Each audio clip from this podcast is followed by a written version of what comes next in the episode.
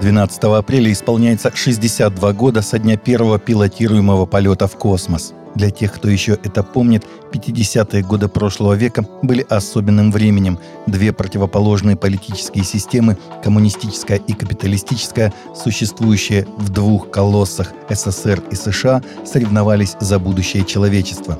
После первого полета в космос атеистическая пропаганда многократно повторяла высказывание, приписываемое Юрию Гагарину «Я был на небе, но Бога там не видел».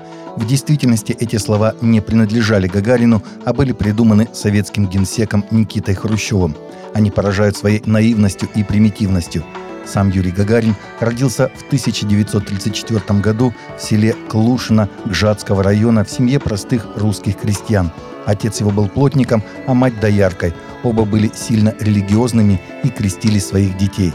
Не нужно забывать, что с 1958 по 1964 год Никита Хрущёв проводил самую злостную антирелигиозную пропаганду после 30-х годов. Публичное исповедание христианства наказывалось увольнениями и репрессиями. Тысячи церквей и монастырей были закрыты. 6 апреля 2023 года президент РФ Владимир Путин подписал указ об утверждении членов Общественной палаты Российской Федерации. Начальствующий епископ Российского Объединенного Союза христиан веры евангельской пятидесятников Сергей Ряховский вошел в число 40 человек, выдвинутых президентом. Напомним, что Общественная палата формируется следующим образом. После проведения консультаций президент России определяет кандидатуры 40 членов палаты, имеющих особые заслуги перед государством и обществом. Они, в свою очередь, должны согласиться или отказаться от предложения в течение 30 дней, после чего президент своим указом окончательно утверждает 40 членов Общественной палаты. Премьер-министр Израиля Биньямин Нетаньяху по рекомендации силовых структур закрыл Храмовую гору для евреев и туристов до конца Рамадана, сообщила канцелярия израильского премьера в Твиттер. В единогласной рекомендации министра обороны, начальника генерального штаба, главы Шабака и генерального инспектора полиции было решено запретить посещение Храмовой горы евреям и туристам до окончания Рамадана, говорится в заявлении ведомства. В субботу вечером президент Израиля Ицхак Герцог заверил президента Турции Тайипа Эрдогана по телефону, что еврейское государство привержено сохранению статуса-кво вокруг святынь на Храмовой горе в Иерусалиме. О приверженности сохранению статус-кво неоднократно заявлял и премьер Израиля Биньямин Нетаньяху. Король Великобритании Карл III и духовенство церкви Англии имеют разные взгляды на то, каким образом должна быть организована его коронация, сообщает ТАСС со ссылкой на The Mail of Sunday.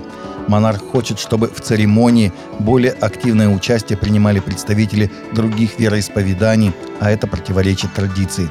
Карл III выступает за проведение более разнообразной коронации, в ходе которой мусульмане, индуисты и иудеи наравне с христианами имели бы возможность зачитать свои молитвы во время торжественной церемонии в Вестминстерском аббатстве.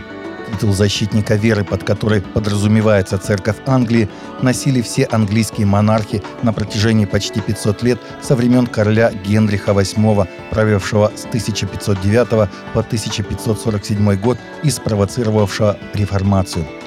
В то же время духовные руководители Церкви Англии отмечают, что коронация является сугубо англиканской церемонией. Предполагается, что в качестве компромисса Карл III может провести отдельную церемонию с участием представителей других религий. Пастор Ань Янкуй из города Люлян, провинция Шаньси, использовал Библию для оправданий в суде.